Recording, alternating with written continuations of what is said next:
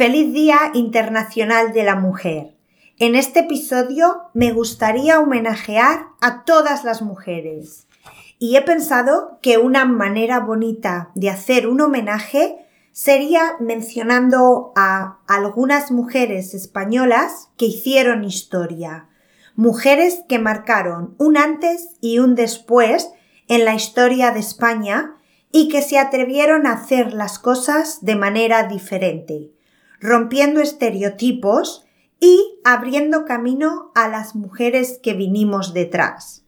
Y que por el simple hecho de ser mujeres no son tan reconocidas. Por eso, en este episodio vamos a reconocer la importancia que tienen. Hay muchas mujeres españolas a las que me gustaría mencionar, pero como siempre, no puedo hablar de todas o me quedaría un episodio interminable. De ahí que haya hecho una pequeña selección. Pero si es un tema que os interesa, os recomiendo continuar con la búsqueda para aprender más sobre estas mujeres y encontrar otras que hicieron cosas similares. Episodio 78 de Blanca to Go. Mujeres españolas que hicieron historia. Vamos a empezar a mencionar a estas mujeres por orden cronológico, dependiendo de la fecha de su nacimiento. Entonces, comenzamos con Mariana Pineda, que nació en 1804 en Granada y es considerada una heroína liberal que se atrevió a levantar la bandera liberal durante el reinado absolutista de Fernando VII también ayudó a liberales perseguidos acogiéndolos en su casa y participó en la liberación de los que estaban prisioneros. Durante una redada en su casa, descubrieron una bandera liberal con el eslogan Igualdad, Fraternidad y Libertad, por la que fue arrestada y acusada de conspiración. Antes de su juicio intentó escapar, pero la capturaron de nuevo. Después, durante su juicio, el juez intentó persuadirla para que delatara a sus compañeros. Si lo hacía, recibiría el perdón. Pero Mariana se negó y fue ejecutada en 1831 públicamente a garrote vil.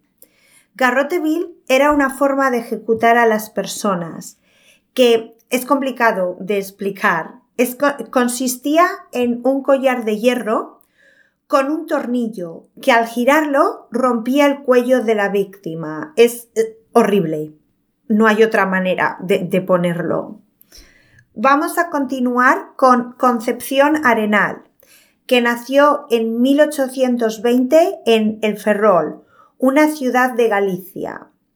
Además de penalista, periodista y escritora, fue una de las pioneras del feminismo en España. Se inscribió en la universidad con 21 años, a pesar de que en aquella época las mujeres tenían vetado el acceso. Por eso se matriculó como un hombre y tuvo que disfrazarse también para asistir a las clases. A través de sus obras denunciaba la situación de las cárceles en el país y la condición de las mujeres.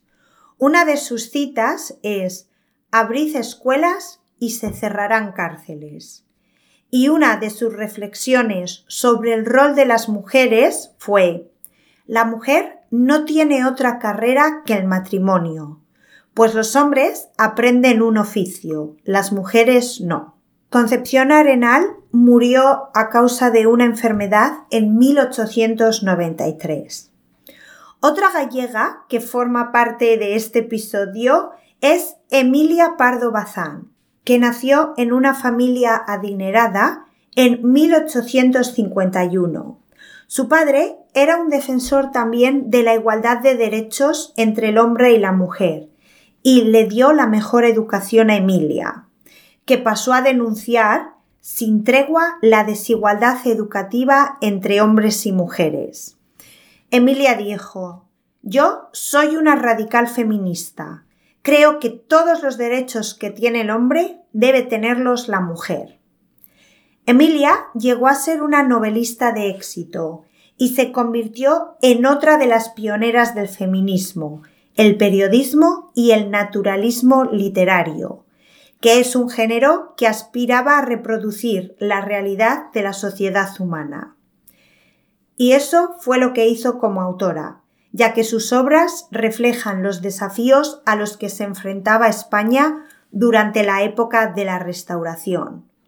Emilia se considera la mejor novelista del siglo XIX. Murió en 1921 en Madrid. Elena Maseras nació en Vilaseca, una localidad de Cataluña, en 1853. Lo hizo en el seno de una familia de médicos, lo que hizo que desde muy pequeña tuviera clara su vocación.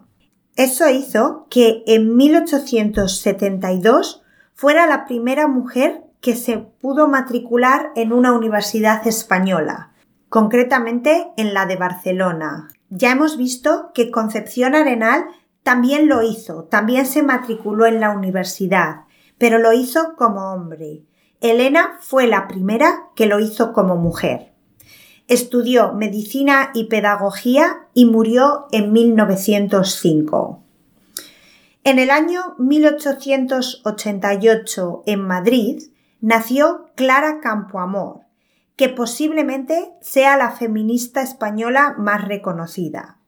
Se licenció en Derecho y llegó a tramitar divorcios. De hecho, fue una precursora de la ley del divorcio en el país. Además de abogada y escritora, Clara fue una defensora de los derechos de la mujer que defendió el sufragio universal e impulsó el voto femenino, consiguiéndolo en 1931. Cuando estalló la guerra civil, Clara se tuvo que exiliar y murió en 1972 durante su exilio en Lausana. Federica Monseni nació en Madrid en 1904. Federica, que era anarquista, llegó a ser ministra de Sanidad y Asistencia Social durante la Segunda República, lo que la convierte en la primera mujer que ocupó un cargo similar en España. Durante ese periodo elaboró el primer proyecto de ley del aborto, y esta es otra de las mujeres que durante la Guerra Civil se exilió a Francia, donde fue perseguida por la policía nazi y la franquista. De hecho, fue arrestada por las autoridades francesas en una ocasión, pero la dejaron escapar porque por aquel entonces estaba embarazada. Durante la transición a la democracia, Federica volvió por un breve periodo a España, pero acabó regresando a Francia, donde murió en 1994. Estas son algunas de las mujeres de las que quería hablaros y a grandes rasgos un pequeño resumen de su vida y las cosas que hicieron, ya que de verdad cada una de ellas podría tener su propio episodio.